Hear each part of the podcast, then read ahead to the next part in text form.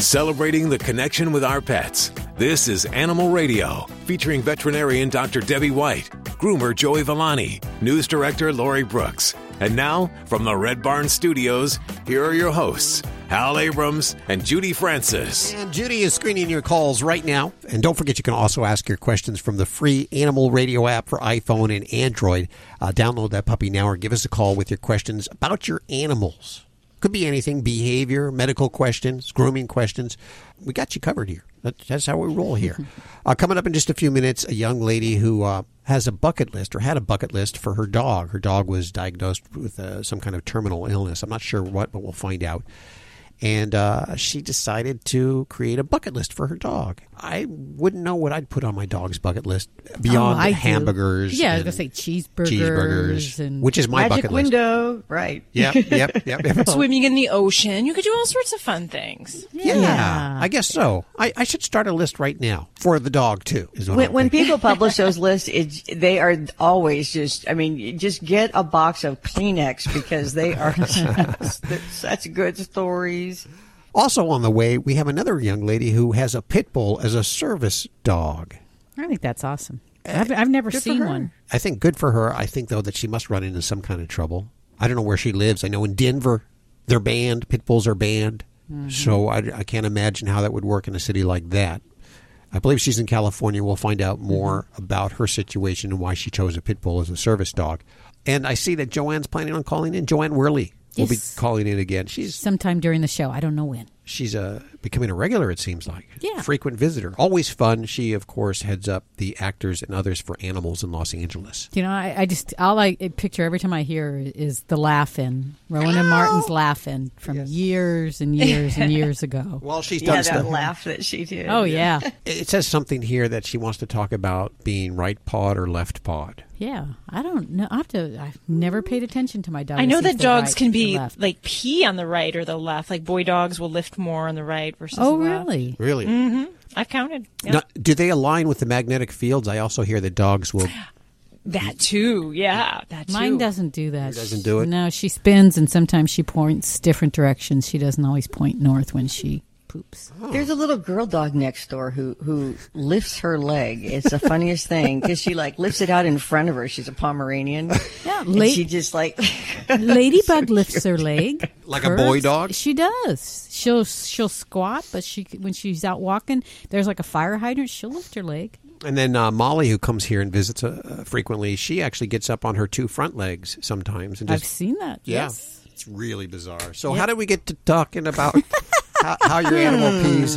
Thanks, Jo Anne. You've led Yeah. us down that that path. Uh, she'll be on with us in just a few minutes right here. But first, the most important part of the show, and that is you and your call. So let's go to the phones for Dr. Debbie right now. And let's go to Doug. Hey, Doug, how you doing? Hey, doing great. Where are you calling from today? Uh, North Carolina. North Carolina. Okay. I'm originally from the Bay Area, but I've lived here for a long time. Well, how how can we help you? I got the whole team here for you. Oh wow. Okay. See, we've got a um, uh, one-year-old uh, Jack Russell that we're we're um, fitting for his owner, who will be back in July, and we'll probably see him again from time to time, take care of him. And uh, I think he's got some separation anxiety. I'm not an expert, but uh, he um, yeah, when he came to us, we weren't able to really uh, have him obey or do any any simple tasks, even sit. He didn't even know how to sit.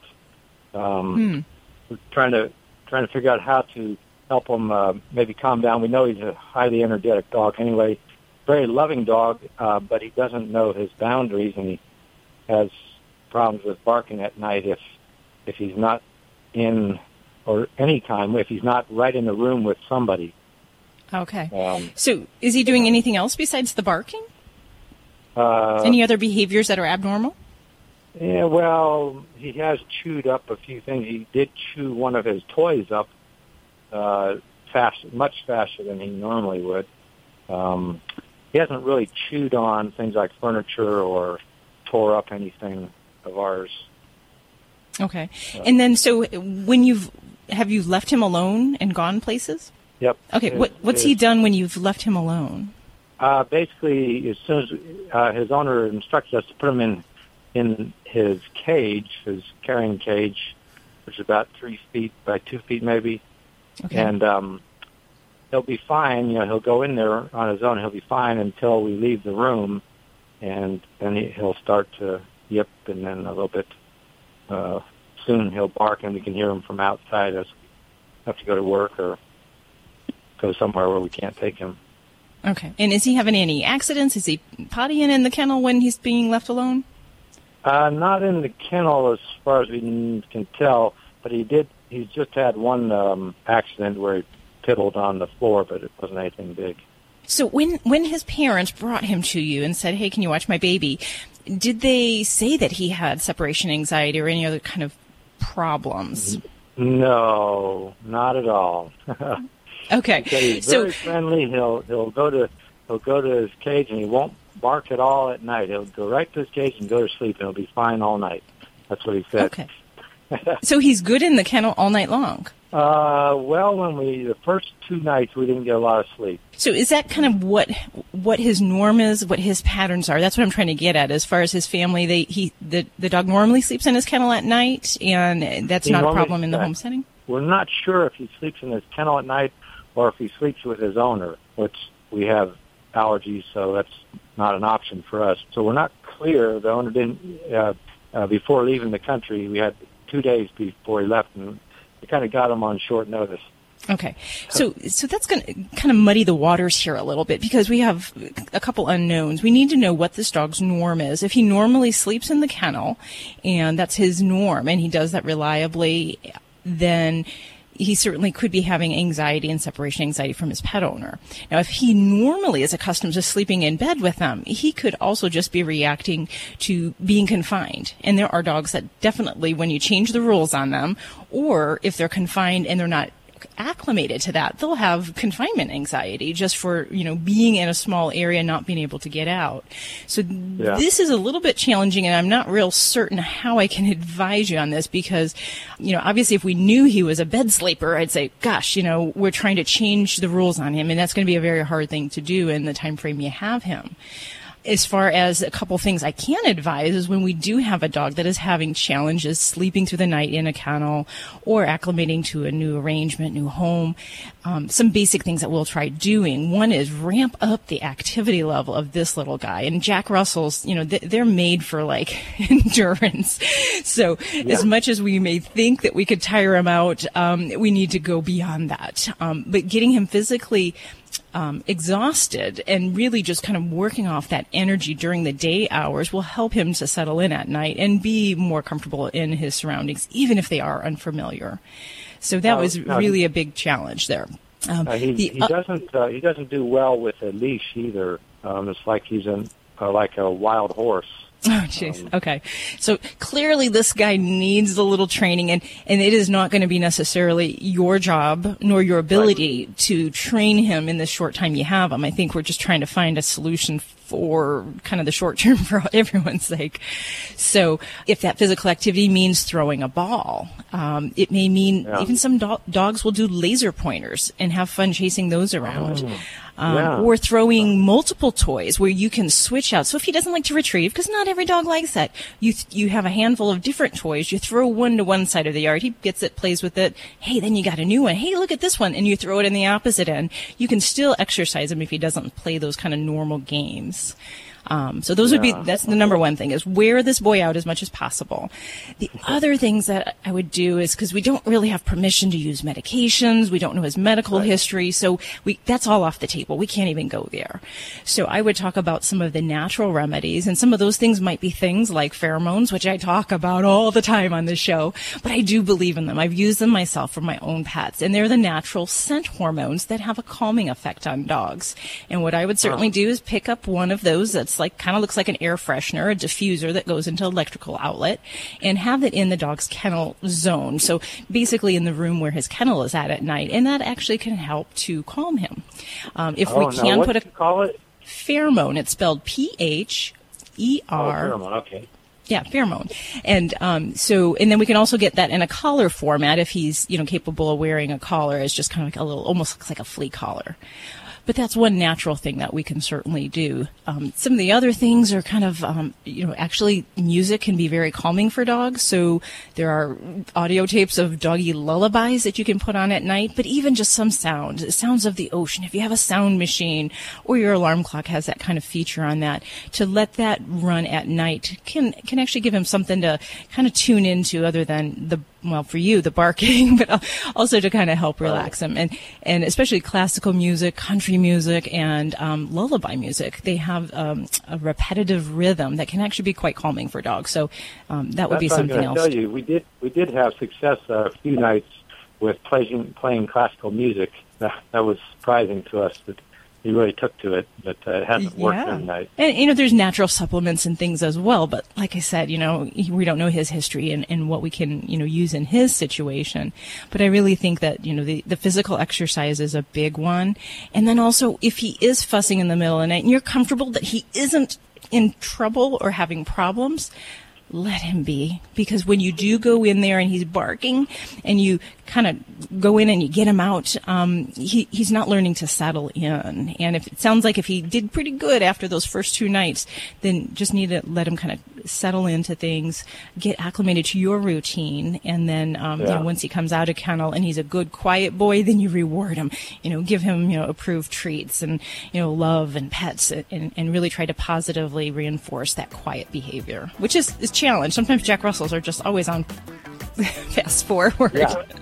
That's right. I wish we could bottle it. yes. Well, well, good luck with that, and um, you're Thank doing you. a great thing, taking stuff. care of this baby's friend. And um, I just, uh, I feel for you both in the situation here. You're listening to Animal Radio. Call the Dream Team now with the free Animal Radio app for iPhone and Android. People say less is more. At Red Barn, we think less is better. It's what you won't find that sets our natural premium pet food apart. No byproducts, no corn or soy, no fillers. Just the natural ingredients your pets need to live the healthy life they deserve. Look at the label. We want you to. Red Barn Naturals Pet Food. Simply the best. Find it in your local pet specialty store. Try our chicken rolled food as a meal or shredded as a topper. You're listening to Animal Radio. If you missed any part of today's show, visit us at animalradio.com or download the Animal Radio app for iPhone and Android. You found us. We are Animal Radio. To my left, Judy Francis. To my right, in the newsroom, Lori Brooks. Dr. Debbie here, Joey Villani, groomer extraordinaire. We're all here to answer your calls. I'm Hal, by the way, but you can just call me. I think we're on a first letter basis. You can just call me, just like that. Or What the you- cat guy, as we call you. Yeah. Uh, we are just about 10, 10 minutes away from talking to Lauren Watt, and she had a dog uh, named Gizelle, a, a very big dog. I don't know what kind. The picture here, what kind of dog is that? I think it was an English Mastiff. English Mastiff. 160 pounds. Holy moly. It's like a person. Yeah. It's more than a person, some people. Yeah. Yeah. And this uh, dog was diagnosed with some kind of terminal illness, so she decided to give the dog a bucket list. And That's awesome. She wrote about it on Yahoo. It went absolutely viral, and then she was asked to uh, make a book about it from Simon and Schuster, and she uh, has a brand new book out. So we'll talk to her in just a few minutes right here on Animal Radio. Uh, what's coming up in about five minutes, Lori? We're going to talk with, uh, talk rather about, there's a dog. He's known as the white-eyed dog. And he does a lot of work with children and making them feel better because he's got a disease that gives him these white eyes. We're not talking white eyeballs. It's the white skin around his eyes. Uh-huh. And we'll tell you how he's working with kids that are doing this. And he's really turning these kids around and giving them lots of confidence and, you know, newly found great attitudes and happiness. So it's a good story. That's on the way. Now it's about you. And Leanne, how are you doing, Leanne? Good. How are you? I'm a little cold, but you're on the other side of the phone, and you won't get it. Okay. Good. This is Dr. Debbie here. Can I help you? Because he surely can't. okay. Yes, I had a question. I have a cat that I've had for four years, and she is continually like clawing me. She doesn't really like like me, and she likes my husband, but she won't really have much to do with me. I mean, I have scars all over me where she's she'll just all of a sudden run up and claw me and take off running. Hmm. Okay. And uh, what it, is there any difference in how he interacts with her as far as you know who feeds her? Who is anyone handling her, picking her up?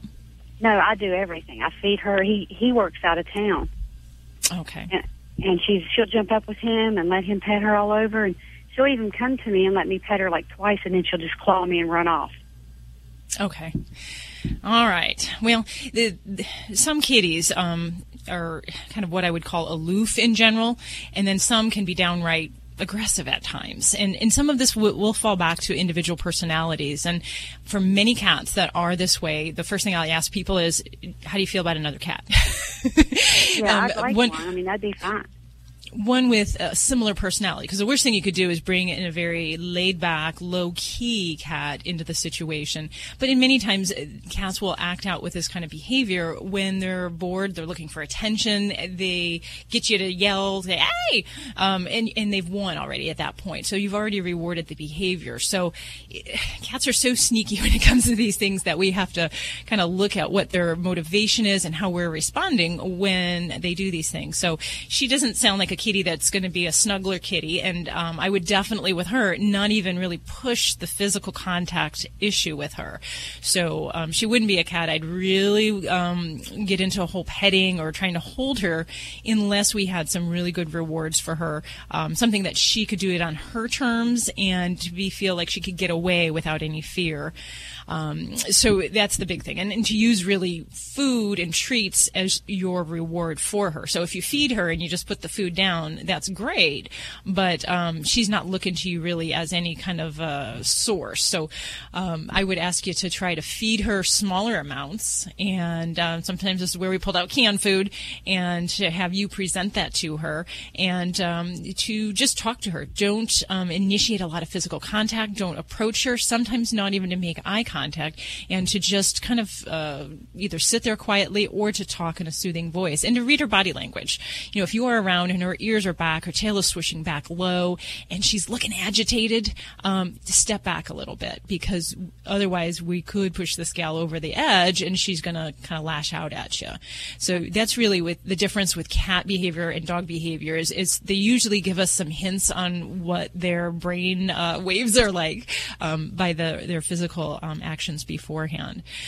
So that's the big thing. And then I would um, see about using some um, uh, pheromones in the home, the little plugins that release the calming cat hormone that can help to make um, cats with a lot of anxiety problems um, or behavioral problems. It kind of helps them kind of feel a little bit more relaxed in their surroundings. And that's a good non medicine way to go. And then uh, the option of getting the other kitty might be a really valid one um, that can help to keep her entertained and to um, you know give her an outlet, um, someone else to run and play with, and in a more cat appropriate way. Um, if you did that, I would just ask you to make sure you get a, a young, preferably a kitten, because the last thing we want to do is bring in a mature cat that she's going to have mm, potentially more issues with um, in um, accepting into the home and then really give this girl her space and uh, just kind of uh, let her set the pace when she feels comfortable and she wants you near. You pet her once and you walk away, and and that's what you have to do is really just watch those signals before she starts to get um, agitated and discontinue contact or handling. Okay. Okay. Great. All right. Well, good luck with that, Leanne, uh, and thank you so much for calling. This is Dr. Debbie. I'm your vet friend, and I'm looking out for your pet friend. Well, this healthy serving of Animal Radio is brought to you by the grain-free Red Barn Naturals canned food for dogs and cats. Always made in the USA with natural, functional ingredients to support your pet's optimal health. You can learn more over at redbarninc.com. And thanks so much, Red Barn, for underwriting Animal Radio. You're listening to Animal Radio. Call the Dream Team now with the free Animal Radio app for iPhone and Android. Hi, this is Brandon McMillan on Animal Radio, and be sure to adopt and not shop. People say less is more. At Red Barn, we think less is better. It's what you won't find that sets our natural premium pet food apart. No byproducts, no corn or soy, no fillers. Just the natural ingredients your pets need to live the healthy life they deserve. Look at the label. We want you to. Red Barn Naturals Pet Food. Simply the best. Find it in your local pet specialty store. Try our grain free rolled food. It's protein packed with less risk of food sensitivity. This is an Animal Radio News Update brought to you by Fear Free. Fear Free takes the pet out of petrified and puts the treat into treatment. To learn more and find a certified Fear Free veterinary professional near you, visit fearfreepets.com. I'm Lori Brooks. A Chicago man says he was concerned, you can imagine, to find an electric shock anti bark collar around his dog's neck when he picked her up recently from a pet daycare center. He had been taking his dog Maya to Posh Pet Day Spa twice a week for almost a year when earlier this month he picked her up and noticed this unusual black collar around her neck. And now the collar was actually clipped to the inside the underside of her normal collar that she wears.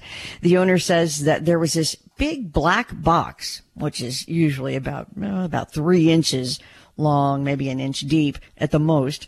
And this was um, placed, that box was directly over her throat. Hmm. So, so now if you've seen one, you're probably thinking, yep, that is a shock collar. Well, the owner took photos of it. It was a, a pet trainer, Pet 853, anti-bark electric collar, which the manual says stops barking with progressively increasing sound and shock impulses when the dog barks. Furthermore, he says one of the pet daycare attendants was watching as he, you know, looked and saw, discovered this collar on his dog's neck and he asked her why it was on her. And she said, well, obviously the dog was barking too much. Well, it turns out that this was a, a, new employee of the daycare spa.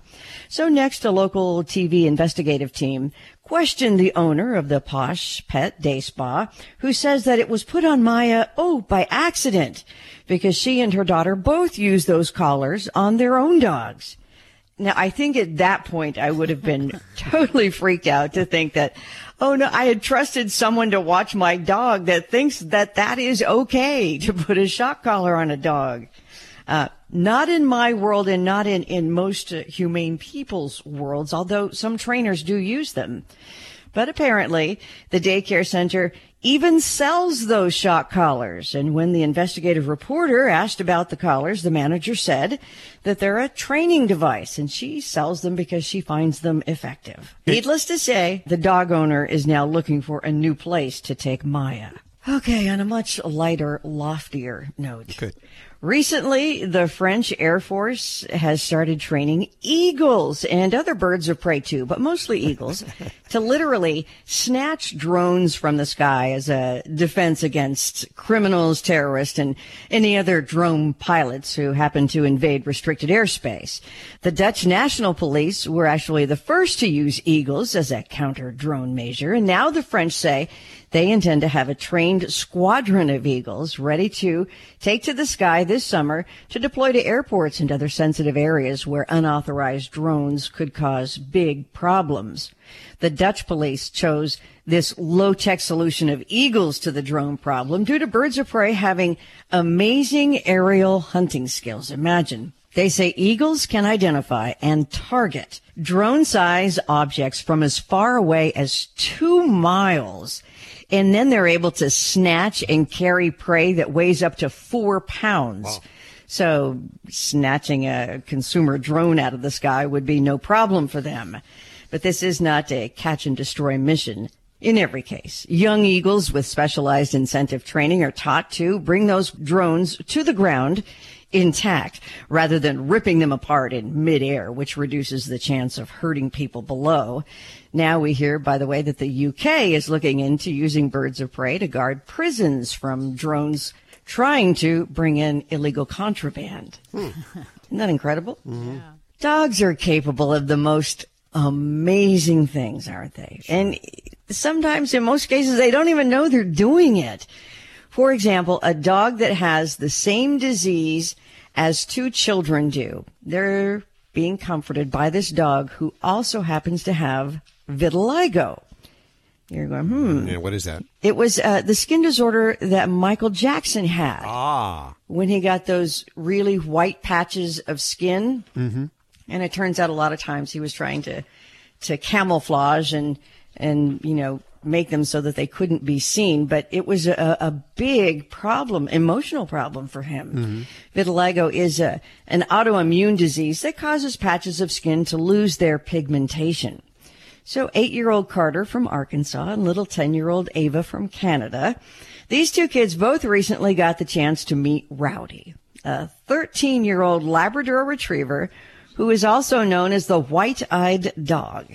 They got together at Rowdy's home in Oregon thanks to a crowdfunding project. I love that all of those people came together Uh-huh. to make this whole group thing happen. Therapy for the kids.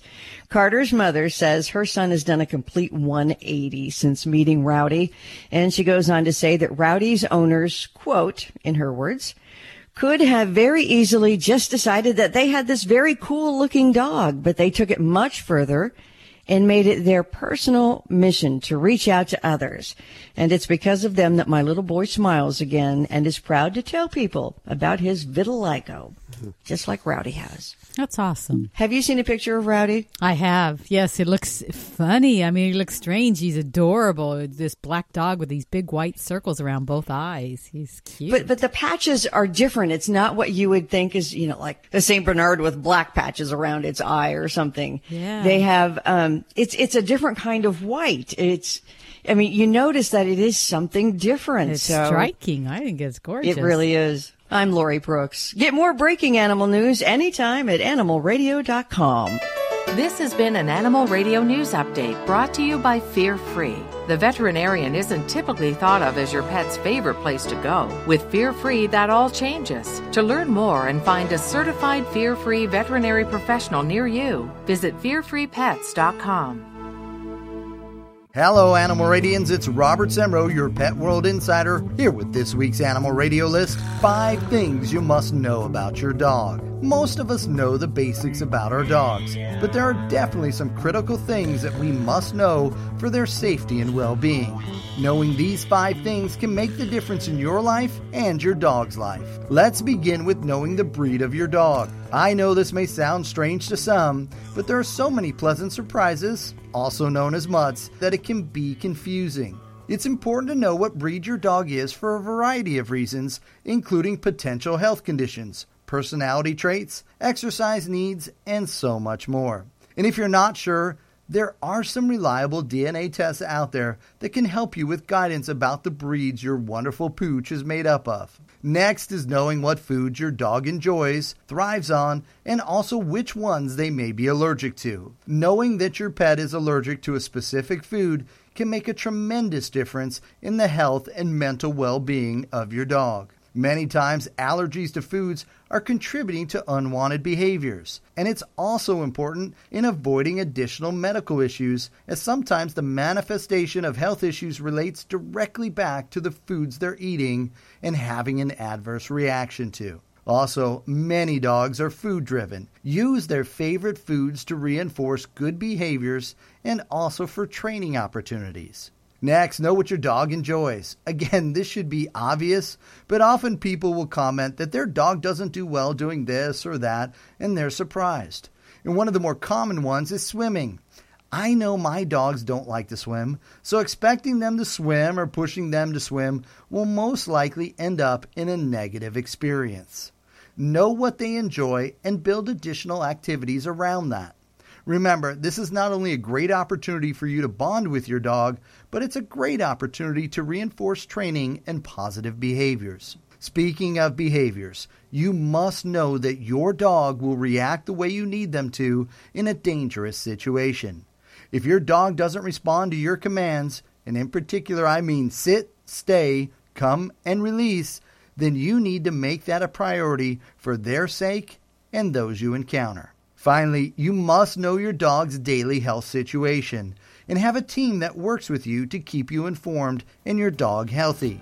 You need to check your dog daily from snout to tail to feel if there are any changes that may slowly be occurring. Additionally, your groomer, your dog walker, your pet sitter, and of course your vet are all key members of your dog's healthcare team. Ask them if they're noticing any differences or changes in your dog. Share your must know about your dog tips on our Animal Radio Facebook page. dogs or cats, horse or emu. Animals are people too. Hello? Hello? Can you hear me now? In Germany, birds have been found to be imitating ringtones on cell phones. Ornithologists believe it has something to do with the new green areas becoming popular in urban settings. The birds move in and are introduced to the sounds of the city. Many of the more common ringtones are actually imitations of bird calls, so the birds in some instances are mimicking other types of birds. Birds use their call to find a mate, mark their territory, or scare off danger. They may add these ringtones to their vocabulary, but they never lose their ability to call in their native tongue. Stop calling me! Stop calling me here! I'm Britt Savage for Animal Radio. Animals are people too. Animal Radio. Hi, this is Jamie Farr, and you're listening to the Animal Radio Network. And remember to spay and neuter your pets. Yeah, puppy pads are convenient, but sometimes they're really gross. That's why the Animal Radio studio stunt dog Ladybug uses the Brilliant Pad self cleaning puppy pad. We love how it handles number one and number two. It seals away the waste and replaces dirty pads for us. Brilliant Pad keeps our home clean and smelling fresh. All we do is replace the roll once every few weeks, and the process is fast and clean. In fact, Ladybug gives it five paws up. Learn more about it at brilliantpad.com. Hey, this is Josh Duhamel on Animal Radio. Please adopt a pet. You're listening to Animal Radio. If you missed any part of today's show, visit us at animalradio.com or download the Animal Radio app for iPhone and Android. It's Animal Radio celebrating the connection with our pets. We'll head back to the toll free lines from the free Animal Radio app for iPhone and Android, and we'll head back that direction in just a few minutes. But first, we're going to visit with Lauren Watt. She has a brand new book out. It's called Gizelle's Bucket List, and I imagine the title probably says a lot there, but we'll find out. Hi, welcome to the show, Lauren. Hi, thank you for having me.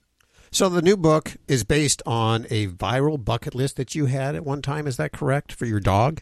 Yes, yeah, that's correct. A couple of years ago, I wrote a story about, yeah, a bucket list I made for my English Mastiff Gizelle, and that went viral and is what led to me telling her bigger story. What was on Gizelle's bucket list? Yeah, I mean, it was a dog bucket list, so it was quite simple. Sure. Um, we grilled a steak, we ate ice cream, saw Times Square, rode in a canoe. That might have been our most extreme event was the canoe ride. And she loved Um, it, huh?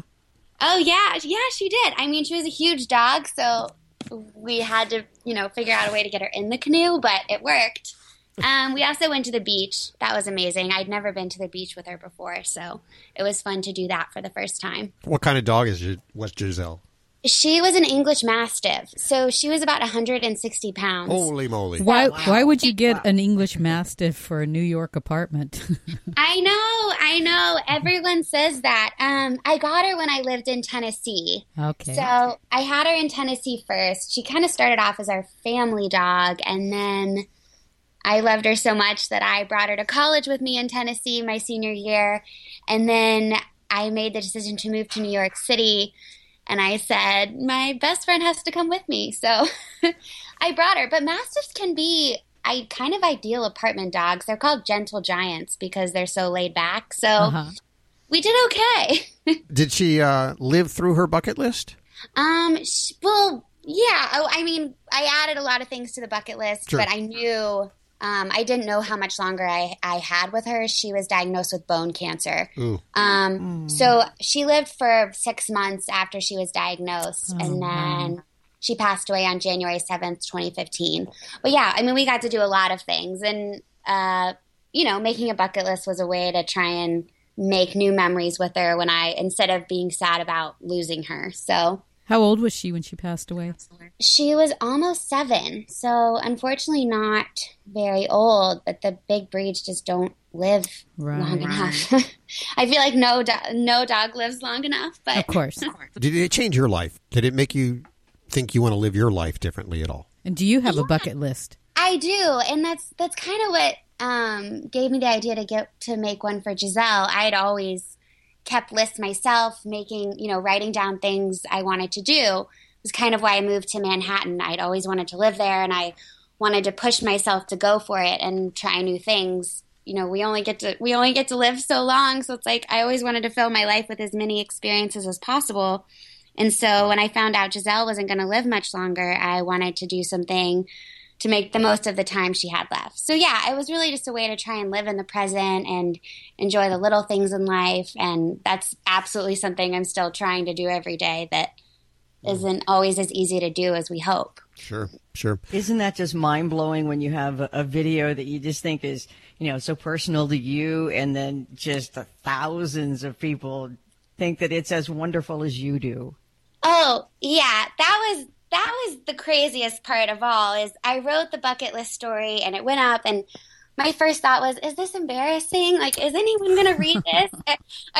and, and all of a sudden my inbox was flooded with people who could relate and knew what it was like to love and lose a dog. And some of the emails I received from people were just so touching and so kind and it, yeah it was a really unreal experience i just i think it's cool that so many people can relate to what it's like to love a dog and unfortunately they don't live as long as we do so everyone can also relate to what it's like to say goodbye Sure. Uh, well, she may be gone, but not forgotten for sure. In the in the new book called Gizelle's Bucket List: My Life with a Very Large Dog. Tell us about it. Yeah. So I had Gizelle from the ages of 19 to 25. So I was going on, you know, a lot of things are going on through that time. I, I finished college. I was trying to figure out who I was, trying to find my footing in the world, looking for my first career. And Gizelle was my best friend, and she was a constant through it. Um, it was also a hard time for me because I got Gizelle the last summer. My whole family would live together under one roof. My parents would soon get a divorce, and my mom struggles with drug and alcohol addiction. And she actually bought me Gizelle as a kind of a, a gift to make up for some things and trying to keep me on her side. And so a lot of it's about that um, learning to deal with my mom's addiction and trying to love unconditionally. And yeah, Yeah. I mean, you think dogs can teach us so much, and Gizelle really, really helped me grow up. So It's an awesome book. Now, do you have any uh, animals in your life right now? I do. I recently rescued last year a dog named Betty, and she is a Basenji mix. So she's about 30 pounds and nothing like Gizelle at all. Um, she's really hyper, always into things, and she's a funny little creature. I have 10 copies to give out of this book here. Gizelle's Bucket List My Life with a Very Large Dog. If you can't get on through, head on over to Amazon.com or uh, your local bookstore and ask for it. Gizelle's Bucket List. And uh, Lauren, thank you so much for hanging with us today. Thank you. Thanks so much for having me. I really appreciate it. Of course. You're listening to Animal Radio. Find us at animalradio.com. Log on, learn more. Hey, don't forget you can get your fix of Animal Radio anytime you want with the Animal Radio app for iPhone and Android. Download it now. It's made possible by Fear Free Pets, taking the pet out of petrified. Visit them at fearfreehappyhomes.com. Admit it. You love your dog, and he is part of the family. So, when choosing your next vacation, don't forget Fido. With just a little planning, the entire family can enjoy a road trip. To find the best vacation spot for Spot, subscribe to Fido Friendly, the travel and lifestyle magazine for you and your dog, where each issue includes hotel and destination reviews, where both you and Fido are welcome. Go online to FidoFriendly.com and find out what all the barking's about. Celebrating the connection with our pets. This is Animal Radio, featuring veterinarian Dr. Debbie White, groomer Joey Villani, news director Lori Brooks. And now, from the Red Barn Studios, here are your hosts, Hal Abrams and Judy Francis. And this hour, in fact, she's on hold right now. Jo Anne Worley has just called in just out of the blue. I don't know. t- t- This wasn't really She's expected. She is our friend. Yes, I think it's kind of cool. She's the animal's friend too. She really is. She is, of course, the director of, and I believe president of Actors and Others for Animals. And she sits on the board with uh, notables like uh, Fritz Coleman. If you're an LA person, you know Fritz Coleman. Uh, Loretta Swit from MASH, and a whole bunch of celebrities that have joined together to bring awareness to the spay and neuter issue and the problems surrounding that. And so she said she would call in and just, just say hello. Apparently, she read something in the paper this morning about animals or dogs in particular being right pawed or left pawed, and she wanted to share that with us. So that's just right around the corner. We're also going to talk to a young lady who has a pit bull as a service dog, which is kind of an unusual service dog. Yeah, I would think. think of labs, golden retrievers, German shepherds. Sure, sure. I know of pit bulls that are service dogs. You I do? I have yes, I have a client who is in a wheelchair and he has a pit bull, and I've seen other ones at some of the service dog classes. So they're there. Has he talked about whether or not it's uh, trouble to have a pit bull as a service dog? He hasn't really. He, I guess because he's already like you know visibly Visibly handicapped. handicapped, Um, okay. I, I don't think people give him a hard time, but um, I, I would wonder, you know, if it wasn't something so visibly apparent, if uh, you know a pet owner would run into that problem. Well, I think it's a good thing, definitely, and I, I think that I've always thought that most most people have a bad misperception. It's a misunderstood dog, the pit bull. It's a it's a dog that a lot of people think are very very dangerous because it gets a lot of news headlines. You know, and it's always been dogs over the years. The There's the Rottweilers, Rottweiler, German the Shepherd, You know, I wonder yeah. what's going to be next. Sure, certainly. Yeah. Uh, Denver, which you would think of as a very modern, contemporary city. Mhm. I mean, hell, this is the city where you can drive down the street and buy an ounce of pot. you can't have a pit bull there because they have banned the breed. Wow. So uh, Unbelievable. Anyway, we'll we'll ask her about that and uh, see if she's running into any adversity and find out what her handicap is. Uh, what are you working on over there, Lori? There is something horrible, actually, that has been going on in uh, in one state where, uh, so far, police are looking at three different cases where people have lost their pet. That's not a crime or anything. So what's going on? Well, they've lost their pet, and after you know they've posted ads and uh, put posts online and stuff. So after a while, somebody calls and says, "Hey, I have your pet." You know, let's do this. They make really good friends with the person, and then they find out, ah, this is a total scam. The person is lying about having their pet. Mm, okay. This is important to know, especially if you lost a pet or plan on losing a pet. I don't Nobody think anybody's plans planning People out there who will take advantage of it. Yeah. okay.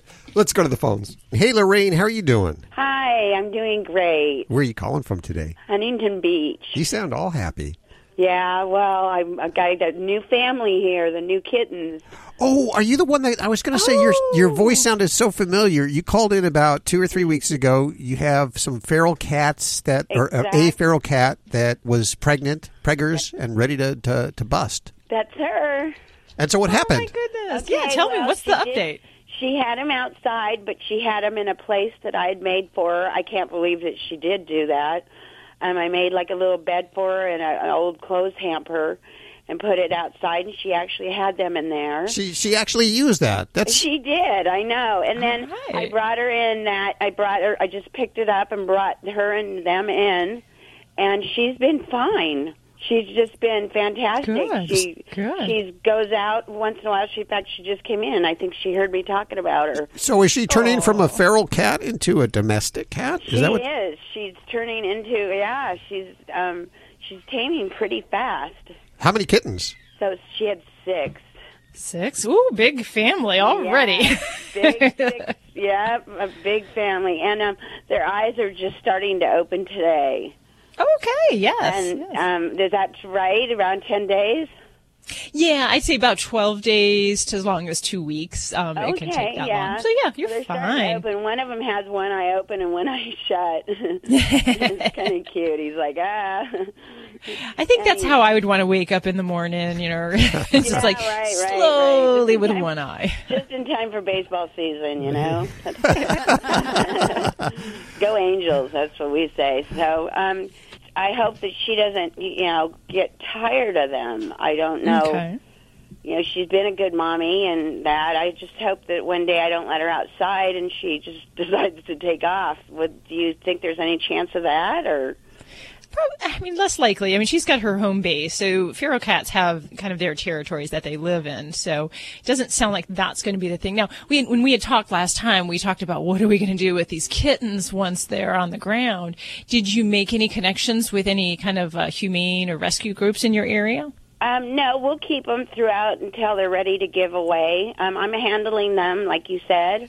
Okay, um, they're great. totally sweet, and they're totally. She's letting me. Um, she doesn't seem to mind at all. She she swatted at me a couple times or hissed, but um, for the most part, um, she does not mind them being you know handled. And um, I've had my brother over to see them and a couple neighbors, and she's been Mhm. really good about it. So Okay, they're um, good. totally going to be domesticated. So as far as I can tell.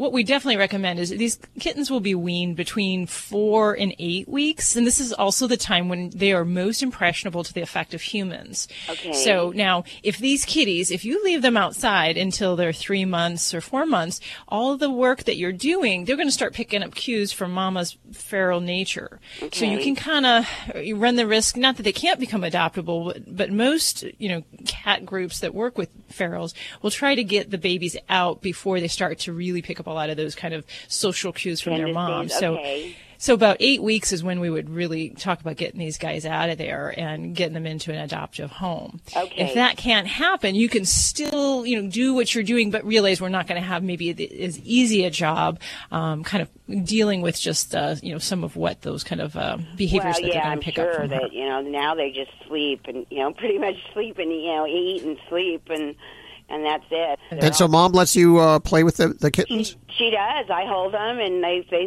s- sit with me and I put you know I sit on the couch and watch a movie and Good. have one of them on my lap this morning.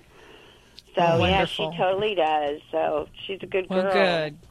Hey, and we remember we did talk about getting her new, a spayed. Yes, we did, and um, I Okay. I talked to my vet. I have a parrot, and um, I get special food for him at the pet store.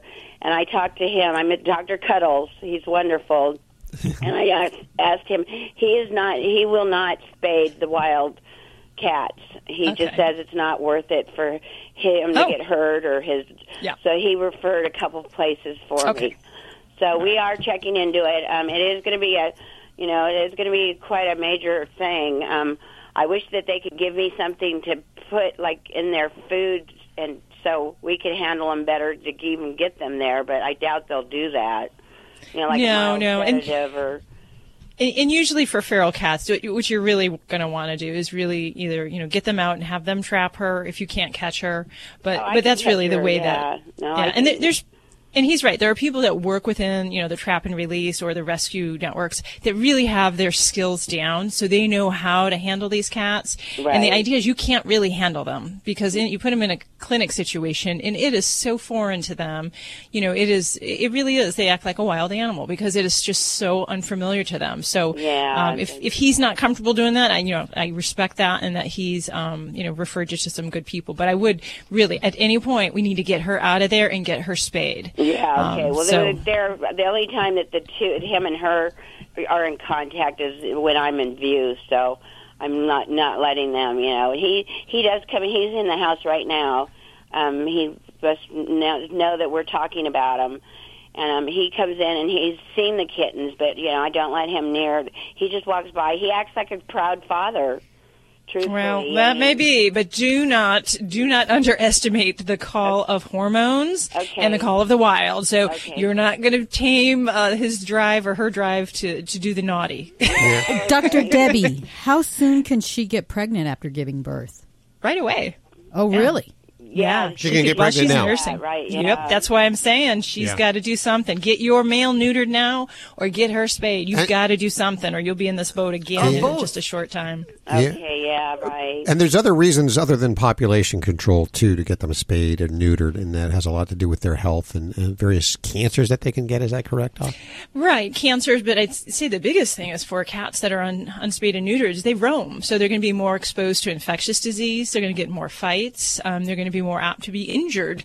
Well, you know, that's being what out I in remember. Yeah, It- won't it tame them a little bit? Actually, their personalities. to some de- to some degree. But you know, if we're deal- talking about feral cats, you know, th- we're not really going to change their personality because they have already uh, established their you know their lifestyle, and I we're not going Would you consider these cats feral though anymore? I mean, If we have a cat that's living in the home and you can do anything to this cat that you can do to yours, then no, we might not call it feral, or it might be uh, feral that we've tamed back to domestication, so they're more comfortable with. But that's you what know, I um, say. I mean, she's. I could pick her up now and I mean, she's living in here. She's. You know what that means then? box, She's um, your baby now. Yep.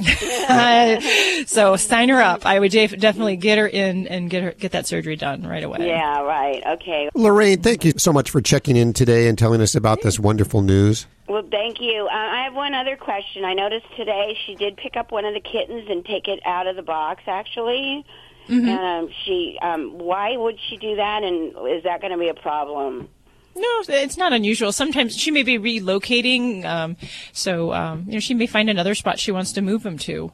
Okay. Um, well, we kind of yeah. want to keep them in this area, but I mean that's you know we live in a kind of a apartment down by the beach, and you know it's not huge in that, and it's just a good place for them here where they're at. But Yeah, it's I'm it's a normal behavior that she's going to do. So do yeah. okay. Sounds good. Hey, will you send us pictures or email pictures? I will. I will. Okay.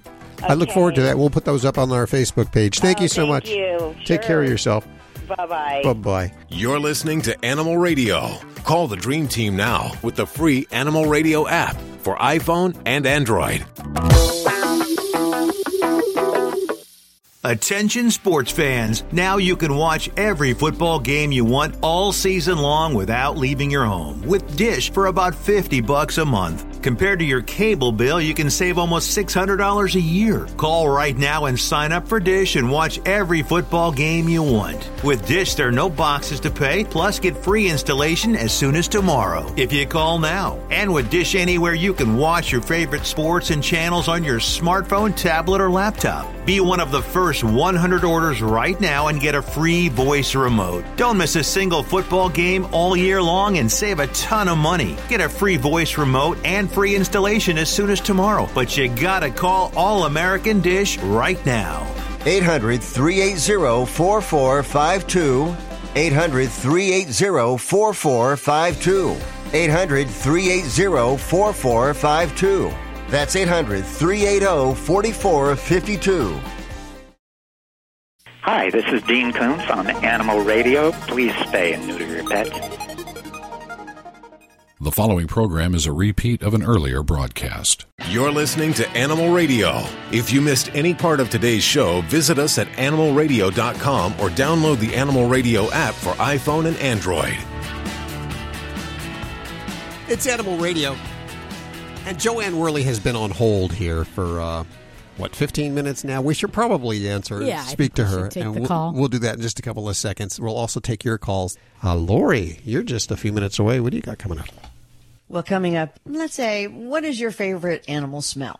Animal I mean, smell. you probably have a lot that aren't so much your favorite, but there are a few good puppy ones. breath. I, see, I was just going to say that Yes. too. Puppy breath. Puppy breath? Yeah, That's a good smell? Oh yes, little That, baby yeah, that puppy could breath. that could be one of them. There's a, a company out there that has has come up with a new good animal scent that you will be able to spray all over yourself and everywhere else. You should love this, Dr. Debbie. You love smells, good and bad. I do. And you know, I sometimes just really love the smell of my dog's ears. Really? Just to, yeah, not you know, not if they're infected or anything. Just to kind of put your nose up and go. It just it just makes me kind of cuddly, and I just want to hug them, and yeah. Can I just say, Doctor White is uh, the uh, Mister Doctor White, the your other half is a very, very, very lucky guy. Uh, so, if you want to talk to Dr. Debbie right now, if you have a question about your animal, it's free on the Animal Radio app. You can ask your questions directly from that app. Miss Jo Anne Worley, welcome back. Hey, how you doing? Fine. How are you, Hal? Ah, splendid, splitting atoms over here. Oh, okay. You're doing doing the good work. Good for you. Well, thank you so much. Of course, Jo Anne, you head up Actors and Others for Animals. And- Yes, uh-huh. and- which is a great organization based in Los Angeles whose mission is to really uh, bring awareness to spaying and neutering, right? Yes, we try and stay focused on the, the pet overpopulation and figure if we can help uh, take care of that, the other things will fall into place. It takes a village, as you well know. Oh, absolutely. Yes. Judy's passed me a note that uh, you have some interest in whether dogs or cats are left pawed or right pawed. This oh yes, like you know, uh, we humans we're either right-handed or left-handed, and of course the d- doggies can be uh, southpaw paw or not. And if do you know if your dog is a righty or a lefty? Because dogs exhibit paw preference. It's called. Wow, I did not know that. But curiously, the percentage of right to left-handed preferences doesn't seem to match the uh, we us humans. Uh, while statistics show 90% of humans are right-handed, research at the University of Manchester in England suggests that dogs are split evenly down the middle. This is just applying to dogs. Doesn't speak to cats, does it? No, this is just uh, the doggies. I would think. Uh, have you ever seen a cat shake hands with people? Uh, no, I. Some give high fives. Occasionally, I've seen one that will that's trained. That does a high five. Yeah. With what paw? I don't know. You see, that's how you tell, I guess, right? Yeah. How they. Yeah, right. You try and give Maybe them a it's high not five shaking and see what hands. they put up. Now, are you left-handed or right pawed? Uh, I'm uh, right pawed. Because they say people that are left-handed are very creative, and you're a very creative person. So I would have taken you for a left-hander. Well, actually, thank you. I will take that compliment, though. That left-handed compliment. uh, but uh, what? And you? What are you, Hal? I, I am left-handed, but I, I, I guess I do actually use a bat, a baseball bat with my right hand, Yeah. and I play guitar Uh-huh. right-handed. Uh, Okay. So I'm like the dog. I'm a little bit Yeah. of both. See, and I'm left-handed too. I always heard that if you were left-handed, you were more intelligent. Oh, I don't know about well, that. yeah, there- I guess there's an exception to the rule. I, I do remember in school, and this is back in the day when I used my left hand for scissors, the teacher would come over and force me to use my right hand with the Yes. scissors. Hmm. That's I was seeing the teacher tried to force me to put the pencil in my right hand, and I'd put it in my left, and she'd smack my hand and come up and put it in my right, and I Oh, wow. I couldn't do it. Yeah. you hear that, kids? Yeah. I want you to know that when we went to school, it was tough. We actually had to go. Yeah, and, and you had to walk through the snow drifts, right? For two miles. Feet tall over your head. Well, you know, they also say that left-handers are more easily hypnotized. Really? Well, that's interesting. Yeah. I'd never Have heard you of that. been hypnotized? No, I haven't. I'm right-handed, and uh, I have tried to be hypnotized, and it didn't work. So, Hal and Judy, I'm, I'm asking you two to go and try it. Okay. Okay. W- what about you, Wait a Jo Anne? minute, we got two ladies talking there, and I, I, I don't know that I've met you all. Oh, I'm sorry. Uh, well, this is Judy to my left. You know her. To- I, I talked to Judy earlier. Yes. yeah, and to my right is Lori Brooks. She's our news director. Lori, are Hello, you the one who's right-handed? Yes. Okay, now I now I got a, a good picture of what what it is. High five. There you go. we thank you so much for spending time with us today and uh, telling us about left-handed and right-handed or right pawed, left pawed animals. okay. And uh, and uh, do you want to uh, talk about our fun, upcoming fundraisers? Not till July 23rd. Hell yeah, I do. here in um, actually in Burbank. It's going to be our local NBC weatherman Oh. has donated his one man show to us to raise money for actors and others for animals. Mr. Fritz Coleman. Fritz Coleman. The Fritz Coleman. He's still around. Wow. You know what? How old are you?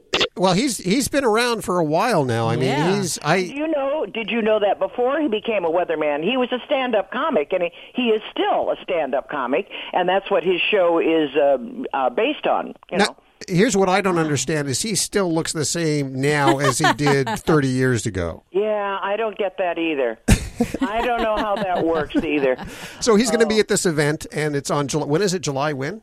23rd. It's uh, the the actual show is going to start at seven o'clock at the El Portal Theater. At six o'clock, we'll have a you know a silent auction items. We have.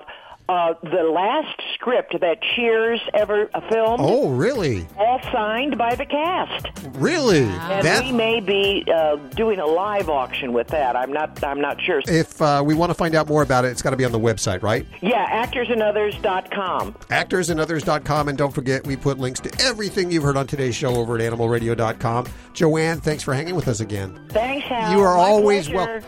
You're, Okay. Bye now. Bye. Are you tired of high cable TV rates? Sign up for Dish today and get a $500 bonus offer while supplies last. Plus, lock in your price for two years guaranteed. Call All American Dish, your Dish authorized retailer now. 800 380 4452. 800 380 4452. That's 800 380 4452. Offers require credit qualification, 24 month commitment, early termination fee, and e auto pay. Restrictions apply. Call for details. This is an Animal Radio News Update brought to you by Fear Free. Fear Free takes the pet out of petrified and puts the treat into treatment. To learn more and find a certified fear free veterinary professional near you, visit fearfreepets.com. I'm Lori Brooks. Lawmakers in Colorado have moved along a proposed law there to allow online pet sitting platforms to operate legally in the state, despite concerns from kennel operators that doing so could endanger pets or put existing doggy daycare centers out of business. This proposed bill called HB 1228 would change the current law that requires anyone who boards another person's pet for money to be licensed. Now, it would allow these online platforms like rover.com and Doggy Vacay uh, that link pet owners to potential pet watchers. It would allow them to operate legally and would limit also such contract sitters to no more than three pets at one time. These websites are a big growing part of our so-called sharing economy, uh, emerging along with things like, you know, the ride sharing services like Uber and short-term home rental sites like Airbnb to give others an alternative to long-time business models like you know, taxis or hotels. So it's different, but you know, like every proposed law, not everyone is happy about it. One doggy daycare facility owner there says current Colorado law regulates how large the boarding kennels must be and how much time dogs and cats must spend outside of those kennels. Protections that are not included in this proposed new law.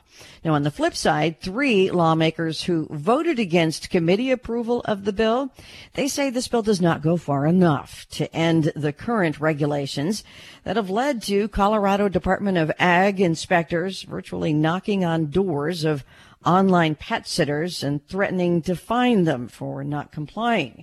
The only people who are impacted under this bill, some say, are people willing to submit themselves to regulation and licensure and really you know, that the state they say should not be locking up people who are watching their friends' puppies.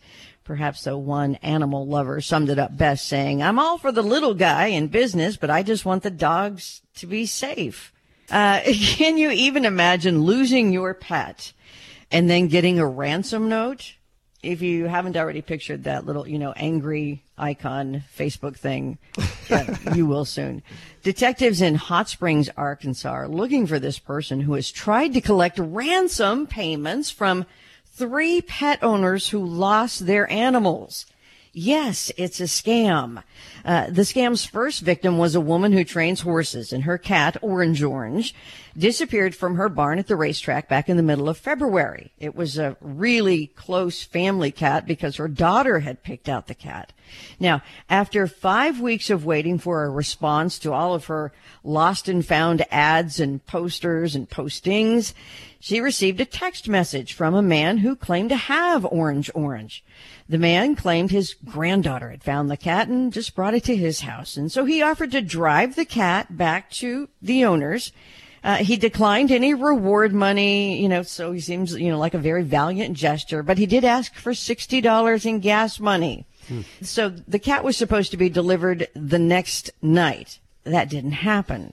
And she had already sent $60 in gas money. So yes, you're, if you're thinking now that he doesn't really have the cat, no, he did not. So this woman was already out 60 bucks, still did not have her cat. And by 1030 the next morning, the man texted demanding an extra $100 telling her, your cat is worth it. Come on, lady. Don't do this to your kid. He's worth it. You know, you want to get him back home with your little girl. So, I mean, this guy's almost trying too hard at that point. so the owner, you know, she's doing what she has to do to make her little kid happy. And she sent him a total of $330. Luckily it was through PayPal. And then she called the police. I wish she had done that in, In exact reverse, but Yeah. Yeah. And then there are two other very similar stories in that they think police say are probably perpetrated by the same man. So luckily, police subpoenaed the scammer's account information from PayPal. And they say when and if this scammer is caught, he will face a charge of computer fraud, which is serious, and carries a maximum sentence of six years in prison and a $2,500 fine. But the other two people whose story I didn't talk about there did say that they were just heartbroken that somebody would take the loss of their pet and try to turn it around for their own gain, you know. Yeah. There are people like that. Yeah. Well, what is your favorite smell? Nothing kinky, guys. Uh, enjoy chocolate, uh, freshly baked bread. Cheeseburgers. oh, that's a good one. I like fresh laundry. But uh, if you enjoy the gentle nuzzle of a soft, tiny kitten, then Demeter Fragrance Library says get ready to spritz yourself with their brand new scent called Kitten Fur. Oh. The New York based company. Yes, it's real. I know what to get Uh, Hal for develop- Christmas now. Exactly. They do things kind of like you were saying, Judy, like baked bread, everyday fragrances that are, you know, smell good to us. They capture the essence and warmth of everything. And apparently there's a spot on a kitten's neck that is exactly that, that just smells really good.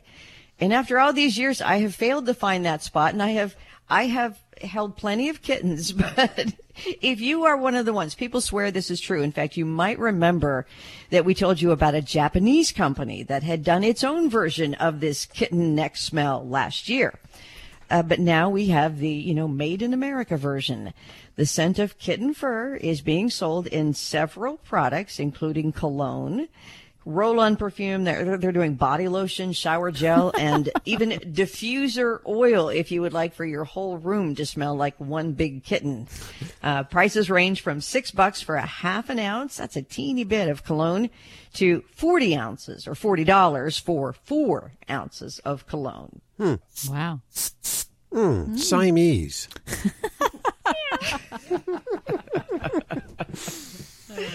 I'm Lori Brooks. Get more breaking animal news anytime at animalradio.com. This has been an Animal Radio News Update. Get more at animalradio.com. You're listening to Animal Radio. Find us at animalradio.com. Log on, learn more. Let's hit the phones right now to line four and Greg. Hey, Greg, how are you? Oh, I was just trying to get a hold of the doctor. Oh, she's right here. I'm here. What can I do? I don't know who I talked to this morning. It was more. It was more of a a, a big cat in the truck. a big cat like a lion or a tiger? No, no, no, just a big cat. Full Just a big size cat. Uh, yeah, Okay. yeah. He just poops everywhere in the truck. Uh oh. Okay, so you're traveling with your cat in in the truck with you. Well, yeah, yeah. Okay, so when you're traveling with Meanwhile, your I like kitty, I like your show. You you guys do a hell of a job. awesome. Well, thanks for listening. I want to know a little bit about your kitty's litter box situation when you're in the truck. So, what kind of situation do you have for the kitty? Well, hold on just a sec. Just a second. Are you, are you Well, driving? okay. Are you driving at the at this at this time? Oh my Oh, yeah. God! Oh my! Oh, Yeah. be careful. Uh, uh, Please, we I'm in- encourage you not to call us while you're driving. That's uh, that could Oh, be illegal a- in some states. Well, I'm in Nevada, so. Oh, okay. Any, anything's legal there. Why can't I get the cat to come out to talk to you? Oh, you, Ah. well, the cat would talk to us. Meow. Meow. Yeah, Howard. So, so is it uh, is it taking a dump in a certain place? Everywhere in the bunk. Anywhere in the bunk? Yeah. Okay.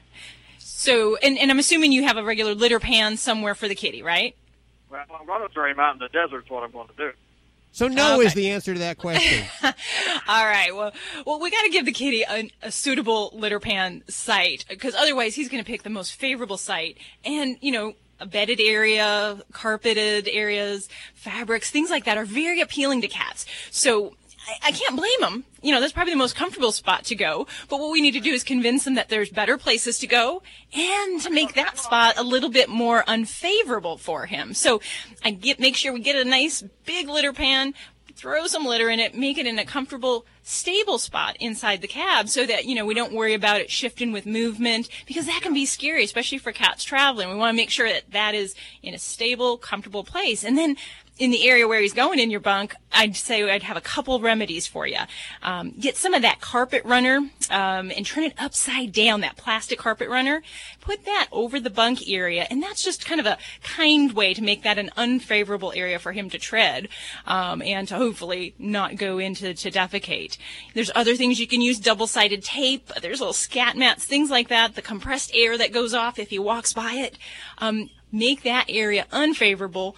And of course, you know, if you want him to be comfortable and move around on your bed, take those down so that they're not going to be a deterrent for him to do those activities. But we really want to make sure that litter pan is suited, it's ready, and that we make it favorable for him. So if you have to switch litter types, uh, experiment with things, I will even sometimes, for some cats, I will put a piece of uh, carpet in there. If they like going on carpet, I'll give them a piece, but I'm going to ask them to do it in the litter pan. So find what works for your kitty here, and, and let's make them comfy in there. I bet you it's that uh, you have a what a Tempur-Pedic bed that they're going on. I bet you it's something soft like that, huh? Huh? Oh, what a shame we lost him.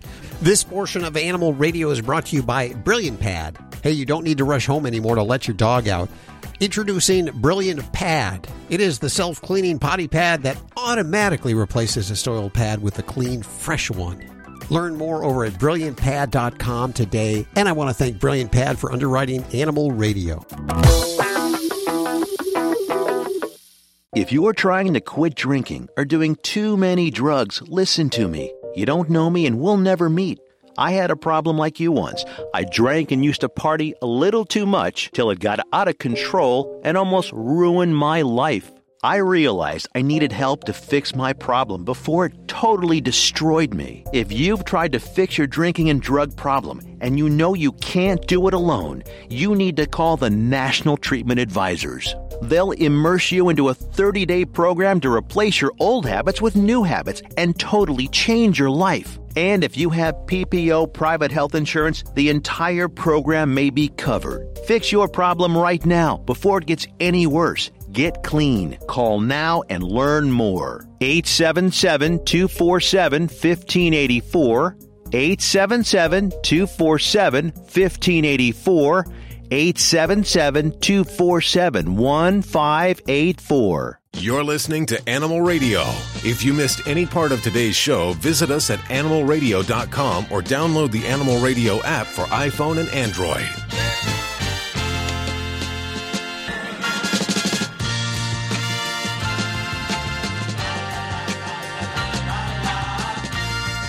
It's Animal Radio, and you have no doubt by now seen just how service dogs can be so helpful to people that have uh, both physical and mental ailments. And uh, traditionally, they're they're dogs the same breed, often golden retrievers and labs. Mhm. Uh, very rarely do I see a small like a yapper dog or a chihuahua as a service dog, but. Well, they, do. There's like invisible disabilities and, and yeah, you do have the mental and emotional Right, disabilities that the, certainly those animals can be very helpful. Mhm. Um, and then uh, today, this is kind of interesting. We're going to talk to a young lady now who has a pit bull as a service dog. This kind of perked my ears up because when you think of a service dog, you think of an animal that can be in restaurants, that can be really in the public, uh, wherever you go. And there's still a lot of people that are stigmatized by the uh, the pit bull. They believe the pit bull is a very dangerous animal. So imagine if you're one of these people and you're sitting in a restaurant and sitting down next to you is a pit bull. How would you feel? You might you might be a little bit at unease.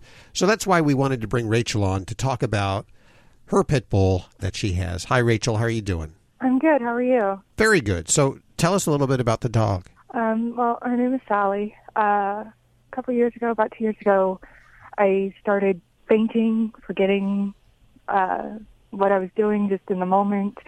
It was actually pretty scary uh, Sure. just to fall down unconscious for no reason. And my doctor had recommended a syncope alert dog, which is a fancy word for fainting.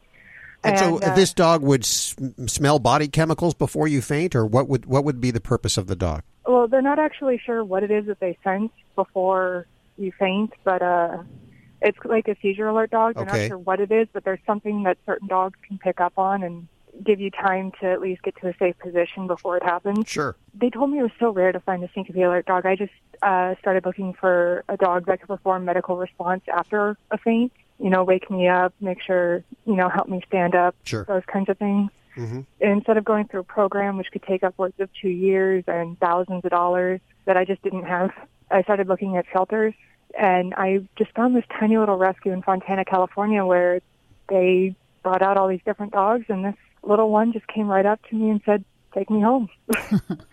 And, and that happened to be a pit bull. Did you think about the breed? And I guess there really is no such thing as a pit bull anyway. But did you happen to think about the breed when you when you adopted Sally? To be honest, no.